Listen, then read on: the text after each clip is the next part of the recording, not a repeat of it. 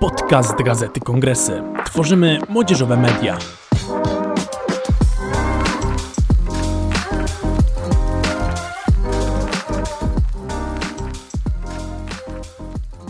Moją dzisiejszą gościnią jest Dominika Lasota, aktywistka klimatyczna, studentka. Witam Cię, Dominika. E, cześć Maćku, cześć wszystkim. E, muszę powiedzieć, że w ostatnim czasie, gdy widziałem Cię w różnych miejscach, w mediach społecznościowych, e, w związku właśnie z COP26 i to były głównie media zagraniczne, to tutaj chciałem powiedzieć całkowicie szczerze, że byłem pod ogromnym wrażeniem i taki wręcz dumny, że Polska ma taką przedstawicielkę, nasze pokolenie ma taką przedstawicielkę na, na arenie międzynarodowej w sytuacji, gdy wypowiadałaś się właśnie w taki ostry, bezkompleksowy sposób, ale merytoryczny i, i rzeczowy w mediach zagranicznych, to naprawdę było budujące. Dlatego rozmowa dzisiaj z Tobą jest naprawdę dla mnie niezwykle ekscytująca i e, czuję się zaszczycony, że zdecydowałaś się e, przyjąć nasze zaproszenie. E, także witam Cię jeszcze raz bardzo serdecznie po tym e, takim oficjalnym wstępie. I chciałem Cię właśnie zapytać, z racji, że jeszcze jesteśmy nie aż tak daleko po, po, ostatni, po ostatnim szczycie, um, o Twoje właśnie wrażenia i może jakieś słowa podsumowania z tego, co tam zobaczyłaś i, i no właśnie. E, super, przede wszystkim wielkie, wielkie dzięki za zaproszenie. E, to strasznie spontanicznie tak naprawdę e, cała ta podcastowa inicjatywa się pojawiła, więc no dla mnie to jest wielka radość, że możemy pogadać i, i też fajnie jest wiedzieć, że robicie takie super rzeczy, bo ja o Gazecie Kongresy słyszałam już jakiś czas temu, także to jest świetna rzecz i miło mi też słyszeć, że gdzieś tam to, co się działo na kopie, e, to, co było widać z tego szczytu klimatycznego, też docierało do Polski i dawało jakiś, jakiś optymizm i jakąś nadzieję, bo wydaje mi się, że my też tam jechałyśmy tą naszą tak zwaną alternatywną delegacją z takim zamiarem no, poruszenia rzeczy, ale też pokazania, że y, nawet w momencie, w którym naprawdę dzieje się tyle, y, tyle złego i politycznie sytuacja jest, no, jest straszna, to że to nadal może wyglądać inaczej i że to działanie dalej jest e, dla nas dostępne i, e, i możemy po prostu tworzyć coś zupełnie innego i tworzyć tę nadzieję, więc e, super usłyszeć, że to gdzieś tam dotarło też trochę do serc, mam nadzieję. A co do podsumowania samego szczytu, ja pomimo tego, że mamy już, no już kilka tygodni minęło od tego szczytu, to ja mam wrażenie, że ja nadal nie jestem w stanie tak w pełni w ogóle sobie e, opowiedzieć i poukładać w głowie, czym tak naprawdę to wydarzenie było, bo ono, ono e, tam się zadziało tak dużo i pomimo tego, że wiesz, to były dwa tygodnie tak naprawdę, e, to mam wrażenie, że to była kulminacja tak naprawdę, powiedziałabym, że tych dwóch lat od poprzedniego szczytu klimatycznego i też taka kulminacja różnych wydarzeń politycznych i, e, kampanii i różnej pracy i, i różnych jakichś takich procesów, które, które działy się na tej arenie międzynarodowej, ale też przede wszystkim też u nas i krajowo i na całym świecie od, od dłuższego czasu. Um, jakbym miała podsumować się um, szczyt COP26, e, to wydaje mi się, że um, ja chyba jestem w stanie najbardziej podsumować to w takich dwóch względach. Z jednej strony COP26 to, była, to był pokaz tego, jak duży jest rozdźwięk pomiędzy polityką, e, szczególnie tą polityką globalnej północy, a tym, e, co powinno być zrobione i tym, z jakim kryzysem mamy do czynienia. E, to porozumienie, tak zwane Glasgow Climate Pact, który był jakby efektem tego szczytu klimatycznego, czyli tym, co, co ci przywódcy, przywódczynie wynegocjowali przez te dwa tygodnie, odbiega tak rażąco od tego, co powinniśmy i powinnyśmy otrzymać z tego szczytu klimatycznego, bo rzeczywiście powinniśmy otrzymać pakiet, jakiś taki, taki, taki mm, zbiorczy zbiorczy e, pakt, e, który rzeczywiście traktowałby ten cel utrzymania ocieplenia na poziomie 1,5 stopnia Celsjusza, który gwarantowałby finansowanie i naradzenie sobie ze skutkami kryzysu klimatycznego dla najbardziej dotkniętych społeczeństw, państw już teraz. A dostajemy pakiet, który jest pełen dziur, pełen jakiegoś takiego kreatywnego po prostu kombinowania, jak tak naprawdę uciec od tej odpowiedzialności. Więc politycznie ten, ten proces tak um, politycznie został spełniony w takim sensie, że wiesz, ten szczyt się skończył, negocjacje, że tak powiem, zakończyły się konkretnym paktem, ale więc jakiś ten, ten polityczny proces zakończył się jakimś efektem. Natomiast ten efekt jest po prostu no, no, przerażająco e, po prostu odbiega od rzeczywistości. Tam jest jakiś kompletny rozstrzał. Więc to na takim poziomie politycznym, ale na takim poziomie z tego mojego świata aktywistycznego, to wydaje mi się, że ja naprawdę już dawno nie czułam tak dużej energii, e, bo my tam byłyśmy z innymi aktywistkami i aktywistami no dwa tygodnie i to było dosłownie dzień w dzień spotykanie się, tworzenie jakichś protestów, jakichś strajków, organizowanie jakichś akcji, poznawanie innych osób, które na co dzień walczą również o tę sprawiedliwość, o te działania, o te rozwiązania. I to, to były jakieś takie niesamowite rozmowy, no i też te, te dwa strajki w środku kopu. Jednym, e, na jednym było ponad 30 tysięcy osób, na drugim 130 tysięcy. Więc naprawdę ta siła, której tam można było doświadczyć, to było coś niesamowitego. No i też fakt, że rzeczywiście te głosy tych aktywistek, aktywistów i, i ta prawda, która od nich wybrzmiewała, te emocje, te doświadczenia i te żądania, to, że to się tak bardzo przebiło medialnie, to też e, dało mi dużo jakiejś nadziei, że rzeczywiście być może coraz bardziej widzimy, że te prawdziwe głosy mówiące prawdę o kryzysie klimatycznym, wyrażające tą pilność i mówiące o tym, co rzeczywiście powinno być zrobione, to są właśnie głosy tych aktywistek i tych aktywistów, a nie tych starszych panów pokroju Borisa Johnsona, Joe Bidena i, i wielu innych. Czyli można powiedzieć, że większą wiarę pokładasz w ludziach, aktywistach, aktywistkach niż e, oczywiście w politykach. Ale powiedz, czy pomimo tego całego rozczarowania związanego z efektem końcowym tego summitu, o którym wspomniałaś, to czy w jakikolwiek sposób em, pewni politycy tam dali ci jakąś nadzieję na to, że zmiana może się dokonać? Ja myślę, że e, w ogóle ten koncept nadziei jest dla mnie na maksa ciekawy i tak chciałam się na chwilę zatrzymać przy tym, bo Jasne. ja e, nadzieję nie postrzegam w ogóle jako coś, co ktoś mi może dać, a raczej dla mnie już w tym momencie nadzieja to jest raz, że wybór, czyli że ja wybieram, czy jakby mam nadzieję i ma, trzymam się tego takiej, tej wiary, że, że, rzeczy mogą wyglądać inaczej, no bo jeżeli bym się tego nie trzymała, no to w sumie po co działać. Więc ja nadal mam nadzieję, ale też dla mnie ta nadzieja to jest, e, nadzieja jest w działaniu, czyli nadzieja jest działaniem. Więc e, pod tym względem to COP, e, to, to COP był dla mnie nadzieją, bo właśnie my tam byłyśmy i, i, i działałyśmy i przede wszystkim ja widziałam, że tego działania podejmują się naprawdę tysiące, a na całym świecie miliony innych osób. Więc ta nadzieja nadal jest. To, co e, gdzieś tam dało mi jakieś takie też e, takie sygnały, że być może ta, ta, ta, ta wiara w to, że będzie dobrze, nie jest, nie jest bezpodstawna i nie jest pusta i nie jest taka, powiedziałabym, no, pozbawiona szans spełnienia, to było niekoniecznie to, co ci politycy zadecydowali, ale to, jak reagował na to e, jakby opinia publiczna.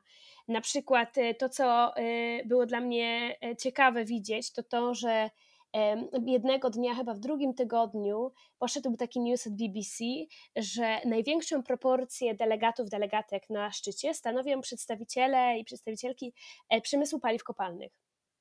Jakby odrażające news, no nie wiadomo, skandaliczne, ale tak było od zawsze. W sensie od zawsze było tak, że tych przedstawicieli tam było najwięcej, ale to, jak wielki skandal to wywołało wśród ludzi w tym roku, to mi pokazało, że ludzie już się nie nabierają i ludzie już nie uważają, że to jest ok.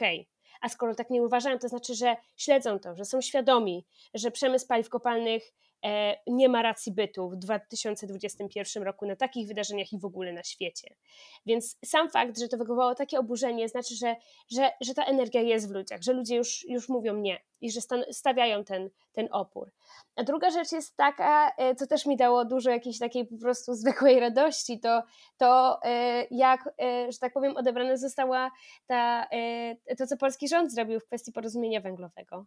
No bo polski rząd E, że tak powiem, wykazując się swoją kreatywnością, e, postanowił podpisać porozumienie węglowe i zadeklarować się tam, że niby odejdą od węgla do 2030, do lat 30, przepraszam, e, tak jak inne bogate, rozwinięte gospodarki, którymi, którą również jako Polska jesteśmy.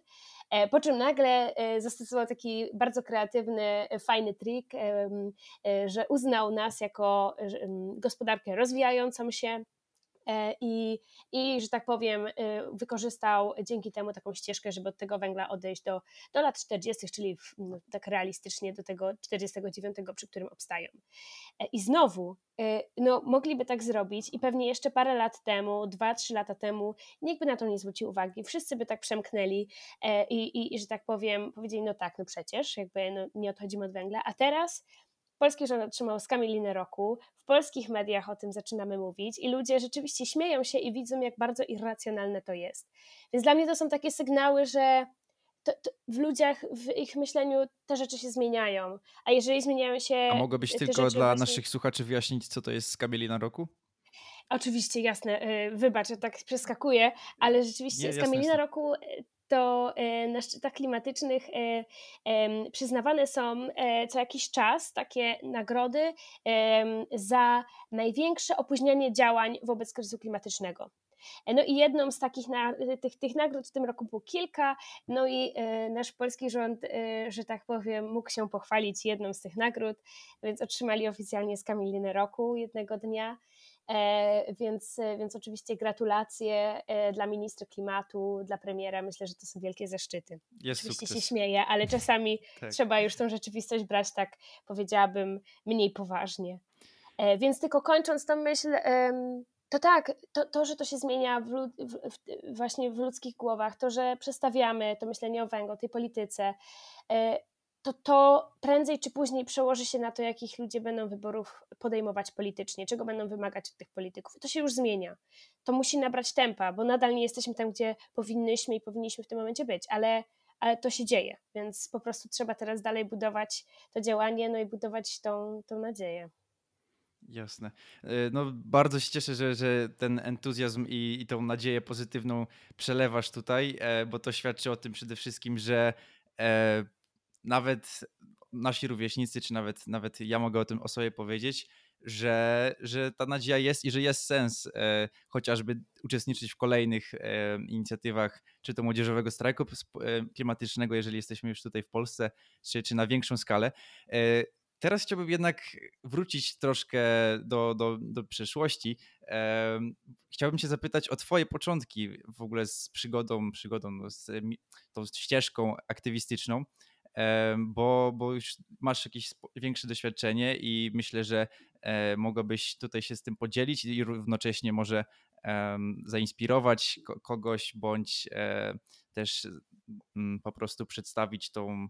Nie, nie, nie chcę tutaj wchodzić w pełną drogę, tak? Od pierwszego strajku mm. do, do kopu, nie tak szczegółowo, ale no ta też perspektywa Jasne. na pewno e, obrazuje co nieco, więc jakbyś mogła powiedzieć właściwie, jak to się zaczęło dla, dla ciebie. Okay. Eee, świetne pytanie. To może postaram się, żeby to nie była długa historia, ale wydaje mi się, że musimy się cofnąć parę lat wcześniej, nawet jeszcze przed strajk. I ja wydaje mi się, że jakieś takie moje początki w ogóle tej historii to ja wiążę w ogóle z, gdzieś tam z moim gimnazjum e, i, i liceum, e, albowiem ja przez tak naprawdę większość swojego życia myślę e, byłam tą osobą w klasie, która tylko się uczyła i raczej nie zabierała głosu, e, bo bardzo się bałam e, i byłam raczej niechętna i zawsze uważałam, że przecież wszyscy inni znają się o wiele lepiej na tym, jak się robi rzeczy i że no ja, ja się będę, że tak powiem, ja zostanę z tymi moimi podręcznikami, to jest okej okay i, i, i tak jest też dobrze. Więc ja przez wiele lat swojego życia e, byłam raczej tą szarą, cichą myszką, jak to się mówi. No i gdzieś w gimnazjum będąc zaczęłam czytać o, o klimacie, wtedy jeszcze nazywałam to globalnym ociepleniem i zmianą klimatu, e, a nie kryzysem, e, jakim ta sytuacja e, jest. Więc zaczęłam wtedy czytać i też tak fun fact, pół mojej rodziny jakby jestem w połowie sosnowczanką, mój tata się urodził na Sosnowcu, więc gdzieś tam te, te regiony południowe, Zagłębie, Śląsk były mi bardzo bliskie i zawsze jak jechaliśmy z północy, gdzie mieszkam, gdzie, skąd, skąd jakby się wywodzę i tu mieszka ta druga połowa mojej rodziny, tak jechaliśmy na przykład na święta, czy tam na jakieś różne okazje na Śląsk, e, no to e, ten, kto e, jeździ drogą właśnie Bydgoszcz, Katowice wie, że przy, przy drodze ekspresowej można czasami zobaczyć elektrownię Bełchatów, czyli największego climate killera po prostu w Europie. I ja się zawsze pytam mojego tatę w ogóle, o co chodzi, co to jest za miejsce. No i, i zawsze to było jakieś takie, no takie, takie neutralne, no że wielka elektrownia, jesteśmy dumni. Mój tata zawsze mówił, że to w ogóle takie narodowe tutaj, narodowa duma. No ale Cza potem jak czarne złoto. Jakoś... Tak- tak, czarne, dokładnie, czarne złoto, no nie, tak jak Tako śpiewał. E, to jak zaczęłam łączyć te kropki, że zmiana klimatu, że to jest się bierze ze spalania paliw kopalnych jak węgiel, i potem ten był chatów i nagle coś mi zaczęło zgrzytać, jakby coś tu jest nie tak, coś w tej historii jest nie tak i, i, i to, że rzeczy się dzieją tak, a nie inaczej, to, że nasza gospodarka w taki sposób funkcjonuje, no to jest, to jest nieprawidłowe. Natomiast e, jestem w pierwszej klasie liceum i wzięłam udział w takim ciekawym programie, być może część z Was o nim słyszała lub nie, E, był to program Towarzystwa Szkół Zjednoczonego Świata, e, taki program stypendialny, no więc Dominika, ta z podręczników, bardzo chciała uczyć się za granicą, więc wzięłam w tym udział.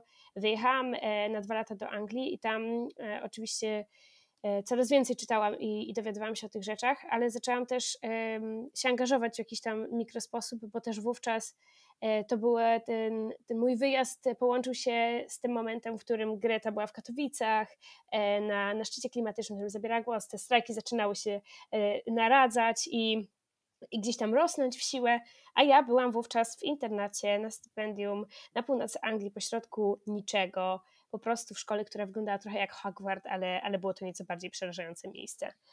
Więc tam zaczęłam trochę działać na taką swoją mikroskalę, gdzieś tam robiąc jakieś projekty w szkole, angażując ludzi, ale generalnie było to dosyć trudne miejsce, bo e, moja szkoła generalnie na to patrzyła trochę niechętnie, jakby Dominika o co ci chodzi, jakby ucz się, po prostu będzie ok, e, musisz tutaj mieszać, no ale, ale mi troszeczkę to tam nie dawało spokoju. E, do tego stopnia, że na przykład jak był ten największy strajk klimatyczny w 2019 roku, ja byłam wtedy w klasie maturalnej, to ja poprosiłam, zapytałam się mojej szkoły, czy ja mogłabym jechać do pobliskiego miasta na ten strajk. Marzyło mi się, żeby pojechać do Londynu na ten strajk, żeby zobaczyć to, co tam się działo, ale nie pozwolono mi, więc mówię, no to może chociaż do tego pobliskiego miasta, ale też e, mi nie pozwolono, więc mm, no, zaczęła we mnie rosnąć bardzo duża chęć, żeby dołączyć do tego strajku i faktycznie się zaangażować tak, tak nieco mocniej. No i mamy pandemię i wracam do Polski w takim trybie emergency. E, I kiedy tak siedziałam e, na lockdownie w, w moim domu, sobie przypomniałam, że kiedyś moja koleżanka mi coś mówiła o MSK, że w Bydgoszczy jest lokalna grupa. Może napiszę. No i napisałam. Potem zaczęłam się angażować w jeden taki fantastyczny projekt, który przez pandemię się nie wydarzył, ale myślę, że kiedyś się może jeszcze wydarzy, bo to była fantastyczna rzecz. Zaczęłam poznawać inne aktywistki klimatyczne, zaczęłyśmy robić rzeczy i, i tak się trochę zaczęło. E, I pamiętam, w 2020 roku były wybory prezydenckie, więc razem z, z innymi osobami z Młodzieżowego Strajku Klimatycznego chodziłyśmy i chodziliśmy na różne wiece, targetowaliśmy, konfrontowaliśmy tych polityków. Nawet raz znalazłam się z moją koleżanką na wiecu premiera Morawieckiego, który tu przyjechał opowiadać o Andrzeju Dudzie i rzeczywiście doszło do jakiejś konfrontacji, więc to były takie pierwsze momenty, a potem, potem to już, to już wsiąkłam i E, ze studiów za granicą plan się zmienił, postanowiłam zostać w Polsce, e, wziąć A pozwól, że ci przerwę na moment i jeszcze mhm. dopytam właśnie tych pierwszych strajków, bo to jest też ciekawe. Czy na przykład w twoim, e, czy w twoim przypadku było to tak, że już od początku po prostu swojego usposobienia, takiej natury, nie wiem, wyrywałaś się od razu na scenę i brałaś mikrofon i skandowałaś slogany i chciałaś przemawiać, czy było tak bardziej, że byłaś na uboczu i musiało to długo trwać, zanim zaczęłaś się przejmować dopiero taką bardziej publiczną rolę? Wiesz co, yy, znaczy raz, e, przede wszystkim yy, ja raczej stroniłam od takich rzeczy mhm. i też na samym początku, jak ja dołączałam gdzieś tam e, moim pierwszym strajkiem to był strajk wakacyjny w e, Bydgoszczy i to był taki strajk, że tam było, nie wiem, z 10 osób, my tylko siedziałyśmy Jasne. i siedzieliśmy z banerami, więc tam nie było, nie było przemów, no nie, to było takie ma małe działanie, więc zdecydowanie nie i też e, trochę było tak, że e, mi bardzo z, z, wielkim trudem w ogóle e, ja, ja, trochę się bałam zabierać głos i znowu miałam to takie poczucie, że nie, może, jakby, może inni, może, może to nie ja, ale, ale z biegiem czasu nagle dochodzisz do E, do takiego, przynajmniej u mnie tak było, że na przykład jak e, w 2020 roku odbywał się strajk wrześniowy znowu ponownie, e, to, to nie było nikogo innego, kto by to zorganizował, nie było innych osób, które chciałyby gdzieś tam jakoś to, to spiąć razem, zmobilizować osoby, zaprosić, ogłosić to gdzieś tam, więc razem z, z dwiema innymi tak naprawdę fantastycznymi dziewczynami w Bydgoszczy mm, się za to zabrałyśmy, korzystając gdzieś tam i, i upatrując mm, wspierając się doświadczeniem e, innych osób w Młodzieżowym Strajku Klimatycznym, które już działały od tego 2019 roku. No i tak jakoś z biegiem czasu po prostu e, no, no, no, nabrałam tą inicjatywę, ale to, co jest ważne, myślę, to to, że że rzeczywiście zaczęłam czuć się, czuć i, i jakoś tak nabierałam tego doświadczenia dzięki temu, że że były inne osoby w MSK faktycznie i, i, i nadal do dzisiaj są i są dziesiątki osób, jak nie setki, które w różnych miejscowościach działają i, i tak naprawdę to my wspólnie tworzymy tą, tą siłę i tą pewność, a jak gdzieś tam dokładałam to, to i dokładam dalej to swoje doświadczenie, trochę też tej perspektywy z tych moich e, wyjazdów, z tego uczenia się gdzieś tam w Anglii, z tych doświadczeń tam, kiedy to działanie było zdecydowanie utrudnione. E, no i tak to, tak to tworzymy razem I, i do dzisiaj jest tak, że wiesz, jestem jakby jedną z osób aktywistycznych w Polsce, które działają dla klimatu. Jeżeli, e, jeżeli mogę tym jakoś pomóc e, innym osobom i, i wesprzeć i wynieść to na jakiś nowy, nowy poziom, to super. I mam nadzieję, że to tylko będzie rosło w siłę dla nas wszystkich. Jasne, wszystko, wszystko jasne. A powiedz, bo domyślam się, jestem wręcz przekonany, że, że ta droga aktywistyczna, aktywist, aktywistki klimatycznej przede wszystkim, e, no jest niekiedy wyboista i na pewno trudna. I chciałem się zapytać właśnie o takie mm, najtrudniejsze może, e, może jakiś jeden przykład takich trudnych, trudnych chwil na tej drodze. Nie wiem, czy to związanych e, z mediami, czy, czy z hejtem, czy może to był jakiś inny aspekt, żeby też pokazać, że to nie jest tylko tak, że się krzyczy i, i zbiera fame, e, ale też są mhm. z tym pewne wyrzeczenia i trudności związane. Mhm. Oj, to jest trudne pytanie, bo właśnie no, wydaje mi się, że dla mnie najcięższe i takie chyba e, coś, co stanowi największe wyzwanie, no to, to poczucie odpowiedzialności i też to, że jakby ja robiąc aktywizm zdaję sobie sprawę, że jestem białą dziewczyną mieszkającą w Polsce, pochodzącej raczej z, klasy średniej e, i że, e, że tak powiem, startuję z jakiegoś pułapu już, e, z jakiegoś, jakiegoś poziomu przywileju, którego inni nie mają.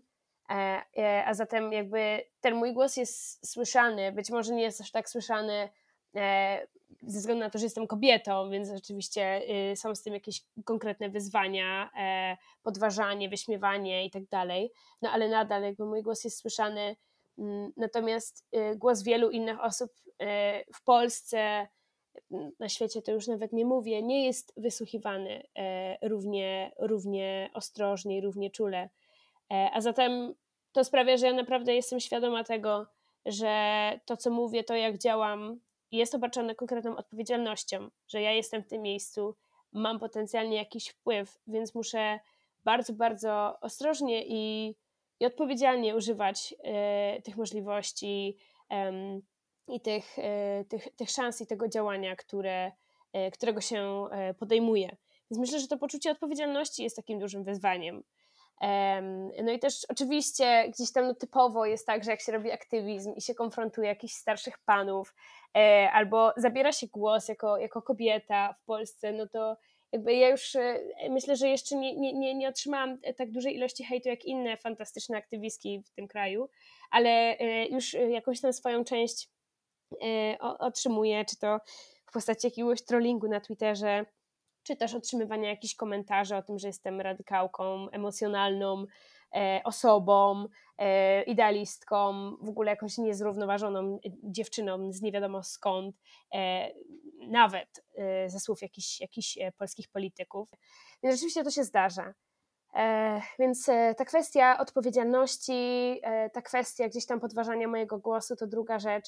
A trzecia rzecz jest taka, że na tej ścieżce aktywistycznej myślę e, bardzo dużym wyzwaniem dla mnie są sytuacje, w których e, spieramy się z innymi aktywistkami aktywistami i w których na szali jest nasze wzajemne zaufanie.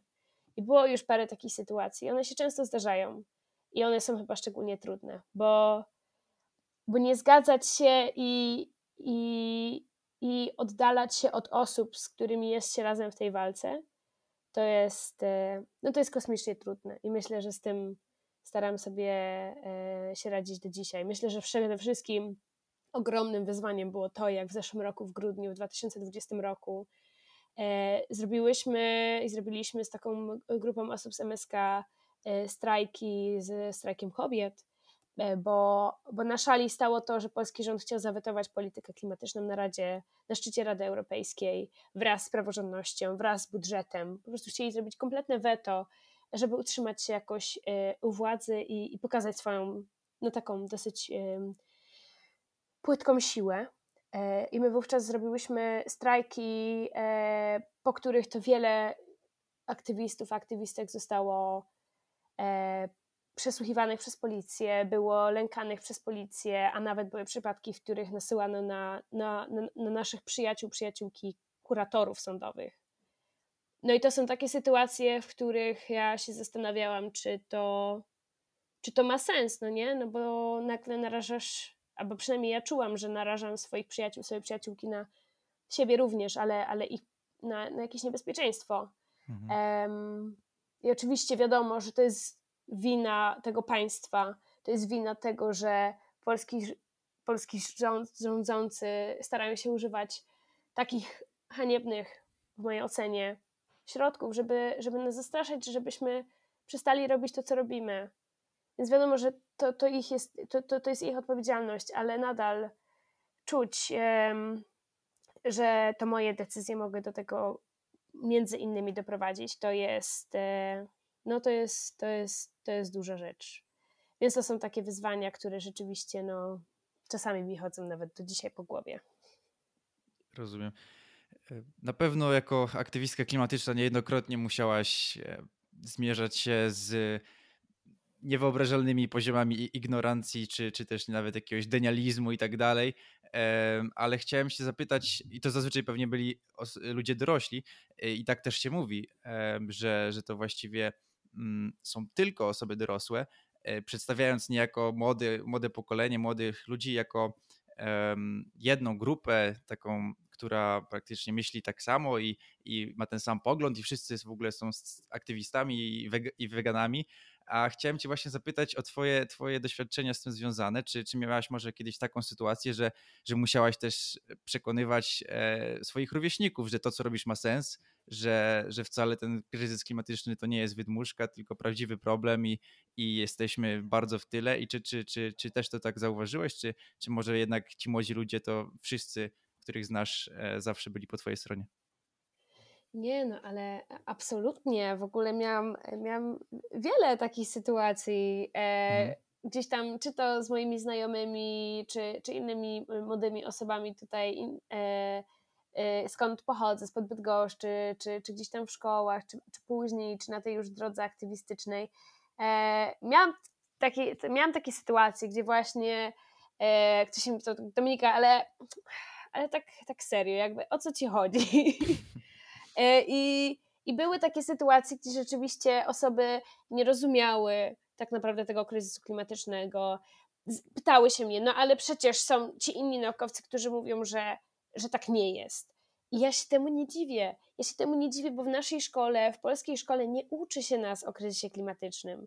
E, uczy się o jakimś globalnym ociepleniu, ale potem otrzymujemy też informacje, że w sumie wiatraki e, i w ogóle e, źródła energii odnawialnej to, to zabijają ptaki i, i są też takie generalnie raczej, no, mm, raczej średnie.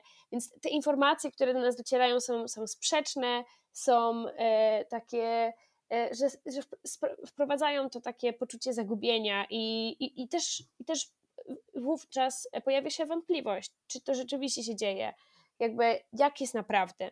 Bo kiedy tych prawd jest tak dużo i media dostarczają jeszcze kolejną gdzieś tam garść e, różnych swoich prawd, to bardzo łatwo się jest się w tym pogubić, więc ja się absolutnie tego nie dziwię. Um, więc w sytuacjach, kiedy właśnie ktoś się mnie pyta, albo mówi mi, no tak, ale jest ta inna strona, e, albo czy to rzeczywiście tak się dzieje, ja mówię, słuchajcie, jakby ja chciałabym, żeby to się nie działo. Chciałabym, żeby tak naprawdę ten kryzys klimatyczny to był po prostu mit. Na maksa bym chciała, żeby tak było, ale tak nie jest. I tak nie jest. E, I, i są na to bardzo, bardzo silne, już tak naprawdę niezbite dowody.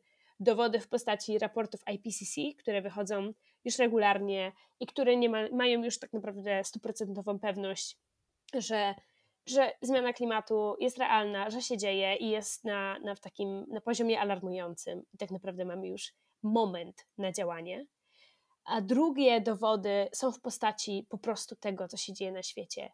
Wszelkie huragany, e, fale upałów, e, pożary masowe, e, susze, powodzie, Dużo częściej jakieś... występujące, żeby nie było, że przypisujemy wszystkim Absolutnie. katastrofom. E, tak, tak.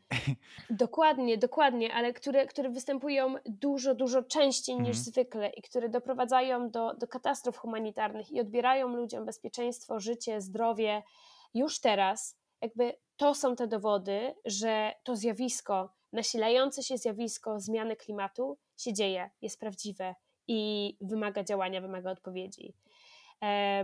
Staram się po prostu opowiadać o tym, e, opowiadać e, o tym, co się dzieje, jakie są źródła, jakie są skutki e, tego, co się dzieje, ale też mówić o tym, że, że to nie jest tak, że ja zajmuję się aktywizmem klimatycznym, bo uwielbiam mówić o tym, że nadchodzi katastrofa i jest strasznie i umrzemy. Jakby to by było straszne. Myślę, że wówczas mogłabym popaść w bardzo, bardzo poważne problemy zdrowia psychicznego bardzo szybko, jeżeli bym utknęła e, gdzieś tam w takiej opowieści. To jest antynatalizm zawsze... i wbrew pozorom, znaczy co ciekawe albo też przerażające, że coraz więcej chociażby nawet ludzi z mojego kręgu e, no ulega takiemu myśleniu, czy raczej wybiera takie myślenie, e, po prostu nie widzi już, już nadziei. E, a jeszcze powiedz, czy, czy właśnie ty widzisz jakieś różnice bądź podobieństwa pomiędzy rozmową z taką osobą sceptycznie nastawioną w twoim wieku, a osobą powiedzmy e, takim boomerem? E, czy, czy, czy tam są jakieś właśnie różnice bądź podobieństwa? Ja myślę, że jest różnica w otwartości i różnica w takim też w energii po prostu. Bardzo często jest tak, że starsze osoby na tyle, na ile my mówimy, że tracimy już nadzieję i, i czujemy, że to już jest nieuniknione, to mam wrażenie, że starsze osoby, bardzo często, przynajmniej z mojego doświadczenia, jest tak, że one, one, one bardzo często nie miały w, trakcie swojego życia takiego poczucia, że mają sprawczość w ogóle i, i mogą zmieniać sytuację społeczno-polityczną w naszym kraju, chociażby. Mhm. Że bardzo wiele z tych osób na przykład żyje z doświadczeniem poprzedniej transformacji z, e, że tak powiem, reżimu komunistycznego na ten wolnorynkowy kapitalizm i, i, i demokrację, że tak powiem. I e, dla wielu osób to doświadczenie sprawiło, że nie wiem, e, odebrane zostały im środki do życia, praca, jakieś inne wsparcie państwowe, wsparcie takie, takie socjalne i te osoby bardzo często żyją z takim doświadczeniem dużej krzywdy e, i, i, i też z takim poczuciem, że, że zmiana jest, że zmianę ktoś wdroży, jakiś polityk na jakimś szczeblu przyjdzie i powie, teraz jest reforma, nieważne jak wam się żyje i nieważne jak te zmiany wpłyną na was, jakby wasz głos się nie liczy, nikt to nie zmieni, po prostu zmieniamy jakieś tory. I, I, wiele starszych osób ma takie poczucie, że rzeczywiście one nie mają wpływu na te decyzje polityczne, nie, nie, nie mają wpływu na zmianę społeczną. I rzeczywiście, kiedy ja wówczas mówię, hej, jest kryzys, musimy działać, halo, tu organizujemy się, mobilizujemy się, wywieramy presję, oni mówią, o czym ty mówisz? Jakby dziewczyno, no nie, w sensie to jest, to jest dla nich jak bajka i, i oczywiście ja mogę się wkurzać, że dlaczego podważacie mój głos? Bo to, to oczywiście jest podważanie mojego głosu gdzieś tam do jakiegoś stopnia, ale też ja mam jakieś takie, bardzo często też jakąś taką fundamentalną, no nie wiem, smutną jest po prostu, że wiedzieć, że tyle osób w tym kraju e, ma poczucie, że decyzje polityczne ich nie reprezentują, nikt nie słucha ich głosu, nie mogą nic o tym zrobić, bo to jest, to jest po prostu przykre. No, właśnie... A co do młodych osób, tylko jeszcze mhm. dokończę, mhm. co do młodych osób, to e, jest wiele osób, które podważają e, te, te, te, informacje o kryzysie klimatycznym i, i nie chcą działać, ale wydaje mi się też, że nawet e, z takiego poczucia e, jakiejś niepewności, wątpliwości, czy też, no, jak są świadome osoby, e, z takiego poczucia beznadziei, to nadal łatwiej jest otworzyć, że tak powiem, i, i, pokazać tym młodym osobom i zachęcić je do działania wspólnego, bo to jest po prostu cool i to też daje dużo optymizmu.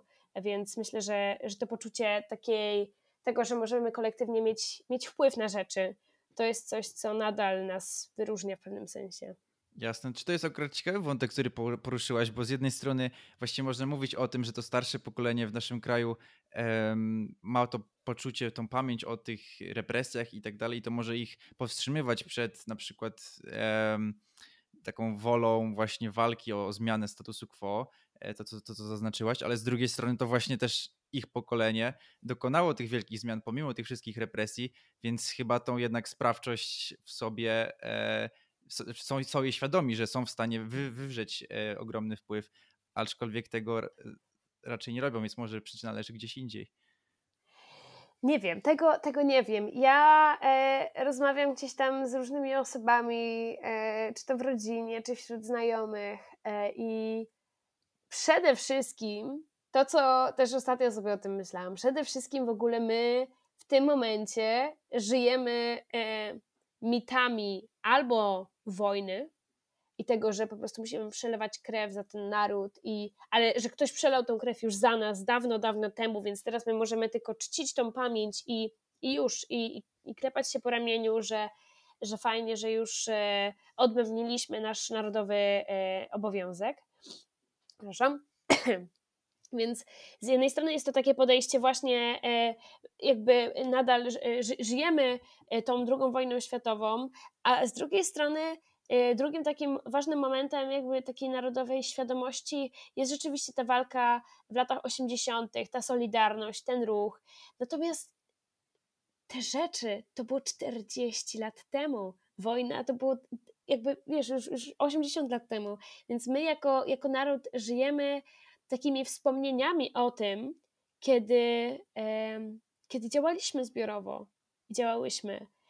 E, I to mnie bardzo zastanawia, bo ja mam takie poczucie, że właśnie w tym momencie żyjemy w tak niestabilnych, w tak niepewnych czasach, w rzeczywistości kryzysowej, bo ta obecna rzeczywistość to jest rzeczywistość kryzysowa. I w takich momentach, generalnie, historycznie rzecz biorąc, to powinny być właśnie momenty zbiorowego działania. A nadal nadal tego jeszcze nie ma.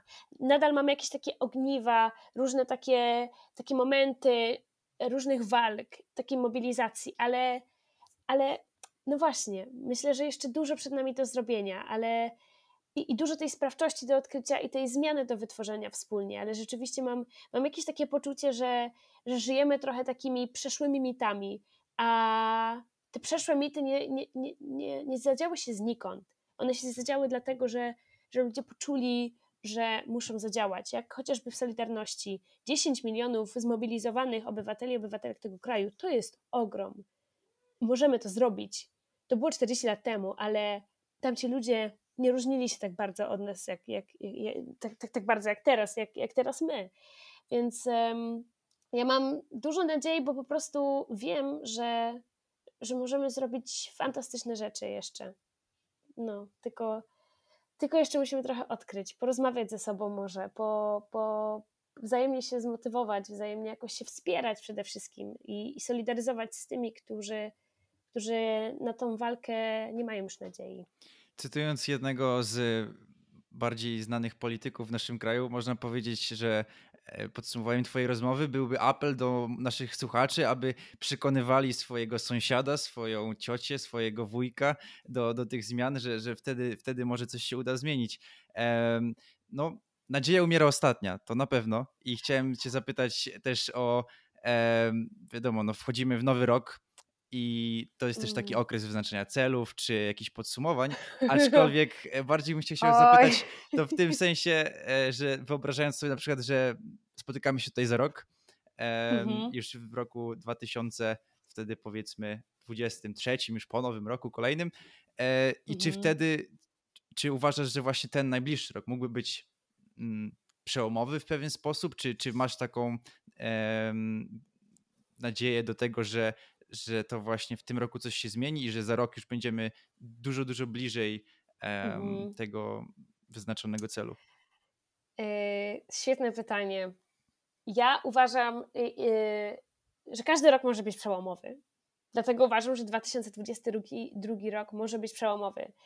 Yy, patrząc na aktualną sytuację polityczną, społeczną, ja nie wiem, jakiego kryzysu jeszcze nam potrzeba, żeby, żeby, żeby tak naprawdę zacząć e, na dużą skalę masowo się mobilizować do działania i przede wszystkim, żeby wywierać presję e, na, na politykach i polityczkach.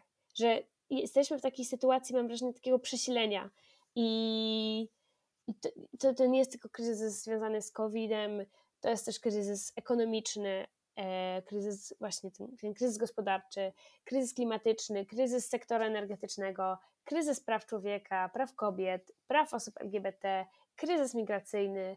Można wymieniać i wymieniać i tego jest tyle i, i mam wrażenie, że w pewnym sensie no ja mam takie poczucie, że jesteśmy w pewnym sensie na dnie trochę, ale, ale to jest wyjątkowe miejsce bo kiedy jest tak ciemno, e, bo jest ciemno i ja uważam, że, że ta rzeczywistość jest, jest ciemna po prostu, to co się dzieje w Polsce to jest, to jest naprawdę trudny moment, ale że, no, że, że może zrobić się jaśniej. I ja mam wrażenie, że 2020 rok to 22 rok, przepraszam, że to może być rok, w którym rzeczywiście zaczniemy dostrzegać, że możemy że, że, że możemy dokonać tej, tej zmiany i możemy się przede wszystkim, bo powiedziałeś o tym, że y, namawiać sąsiada, sąsiadkę, znajomych, to jest, to jest absolutnie tak, ale mam wrażenie, że my w Polsce, tak nawet ja, ja, ja pamiętam siebie jeszcze sprzed jakiegoś czasu, że ja sama nie wierzyłam, że mogę cokolwiek zmienić. E, nas w szkole się uczy, że nie mamy prawa mówić, kwestionować rzeczy, mieć swojego zdania, walczyć o swoje. E, w rodzinach bardzo trudno jest, e, bardzo często trudno jest też właśnie o takie poczucie, e, że mamy, ma, możemy coś zmienić w sobie, dookoła, a mam wrażenie, że, że właśnie kiedy, kiedy zdamy sobie przede wszystkim sprawę, jak my indywidualnie, jaką, jaką siłę mamy w sobie, i nagle, kiedy zaczniemy to dostrzegać w innych, to o Jesus, to ja naprawdę nie wiem, nie wiem, co się jeszcze może wydarzyć. Tak z takich konkretów. Myślę, że przede wszystkim przyszły rok to jest rok, w którym e, politycy muszą, e, że tak powiem, którym nie, nie muszą, w którym zobaczą e, głos młodych osób, bo no, z, z, że tak powiem, z wewnątrz ruchu klimatycznego my szykujemy mocne rzeczy i, i działania, które będą konfrontacyjne, które będą e, klarownie, bardzo jasno i bezpośrednio, e, że tak powiem, e, komunikować do polityków, że, że, że nie, nie, nie ma zgody na to tworzenie, na, na tworzenie nam tej, tej rzeczywistości kryzysowej, że zmiana musi się zadziać. I myślę, że, że, że przyszły rok to będzie rok właśnie konkretów, konkretnych zmian i tego, że my będziemy dostrzegać, że to od nas zależy i to w nas jest ta, ta zmiana. Zobaczymy, co przyniesie, co przyniesie rok. Niby w 2023 roku będziemy mieć wybory. Znowu, co się zadzieje, tego nikt nie wie. Dlatego tak ważne jest, żeby na co dzień już myśleć o tym działaniu. Bo tak jak kryzys klimatyczny jest kryzysem pilnym, wymagającym pilnych działań, tak wymaga pilnych działań już od nas też w tym momencie. Także no, mam dużo nadziei. Przed zakończeniem pozwól jeszcze dopytać o jedną rzecz, którą e, poruszyłaś, bo powiedziałaś, że to jest bardzo ważne właśnie do przekonywania osób, członków rodziny i tak dalej, działanie oddolne, e, bo chciałem się zapytać, jak na przykład taka Dominika Lasota wygląda przy wigilijnym stole, bo nie, ciężko mi sobie wyobrazić, że z jednej, wiesz, na co dzień na przykład przekonujesz Szymona Hołownię czy innych polityków, czy nie wiem, no i występujesz w różnych mediach, bierzesz udział w debatach publicznych, e, jesteś taka pełna, wiadomo, ognia i, e, i raczej się nie gryziesz w język i wtedy to przekładasz na ten właśnie indywidualne przekonywanie na przykład w rodzinie i jak to wygląda? Czy, to, mhm. czy u ciebie, mhm. podsumowując to pytanie, czy u ciebie w, w rodzinie pozostała chociaż jeszcze jedna osoba, której nie przekonałaś? E, wiesz co? E, nie wiem, to trzeba by się było zapytać mojej rodziny. E, natomiast to nie jest tak, że przy wigilijnym stole czy przy obiednim stole ja uprawiam tam po prostu atak i jakąś aktywizm, propagandę. Aktywizm, wszędzie gdzie się da. Aktywizm. Czyli mówisz, że granice tak, są, myślę, tak? Że granice absolutnie są zachowane i raczej to się odbywa w takiej atmosferze właśnie wzajemnego szacunku i takiego wspólnego dowiadywania się nowych rzeczy. Ja nie czerpię jakiejś dumy z tego, że kogoś przekonam. Mówię, o, przekonałam cię, super, wygramy. Nie, no nie o to mi chodziło, chodzi. wiadomo. Tak, tak, ale, ale wiesz, bo, bo myślę, że takie, tak też gdzieś tam y, w tym aktywistycznym świecie nadal jakby spotykałam się, czy, czy też jakoś łapałam się na jakichś takich zachowaniach, że wiesz, komuś udowodniłam coś. To nie o to chodzi. Chodzi o to, żeby jakoś wzajemnie siebie e, dzielić się ze sobą różną jakąś wiedzą i energią. E, I w rodzinie rzeczywiście, no bardzo często, że tak powiem, no jak już się spotykamy z rodziną, to rzeczywiście no, gadamy o tych rzeczach, no nie? Pytamy na przykład, nie wiem, jakimś tematem jest Leszek Balcerowicz i dlaczego Leszek Balcerowicz, e, Balcerowicz jest już passé, zdecydowanie dużo się o tym mówi. E, rozmawiamy o, o pogodzie e, i czy pogoda się zmienia i o co, jakie jest powiązanie między pogodą a klimatem, więc to też jest temat. No i też rozmawiamy o polityce i tak jakoś tak wrzucam na spokojnie, że mówię, a tutaj coś tam takiego czytałam, a, a na przykład oglądamy razem telewizję z moją rodziną, to komentuję i, i staram się to robić w taki sposób nie narzucający, tylko właśnie taki raczej w takim jakimś duchu wzajemnej troski po prostu o siebie. Mhm. No i to działa, więc e, zachęcam. Jasne. To na pewno cenna porada i oczywiście jedni potrzebują więcej cierpliwości, inni mniej, e, ale, ale na, pewno, na pewno jest to cenna rada. E, Dominiko, dziękuję Ci bardzo za tą rozmowę. Podsumowując, mam nadzieję, że ten przyszły rok będzie dla naszego kraju i dla, dla naszego świata dużo, dużo lepszy i ta solidarność klimatyczna będzie kwitła. Także życzę Ci oczywiście wszystkiego dobrego na nowy rok, e, aktualnie wesołych świąt i dzięki. wszystkiego Dzięki dobrego. wielkie. E, dzięki wielkie za życzenia e, i no to jak będzie wyglądał ten przyszły rok i, i kolejne lata zależy tylko od nas, więc ja zawsze mówię, że trzymam po prostu za nas kciuki, aby się udało nam, no nie? I dzięki wielkie za, za ten wspólny czas. Dzięki. A na koniec zapraszam Was do wysłuchania stałej części tego programu, w której to oddajemy naszą małą podcastową scenę polskim młodym, aspirującym artystom. Przed Wami wystąpi wspaniały warszawski zespół jazzowy Jazgot ze swoim numerem In My Dreams.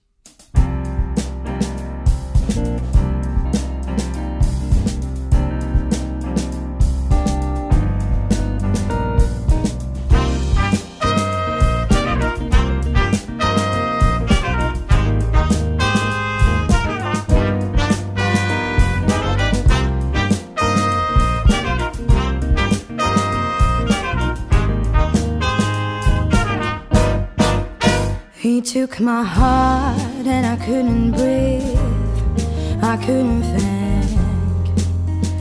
But I wouldn't live. Oh, baby, we won't be so close again. But that's how it goes. I say they go. Cause in my dreams, in my mind, in my life, in my heart, there's never a stopping point.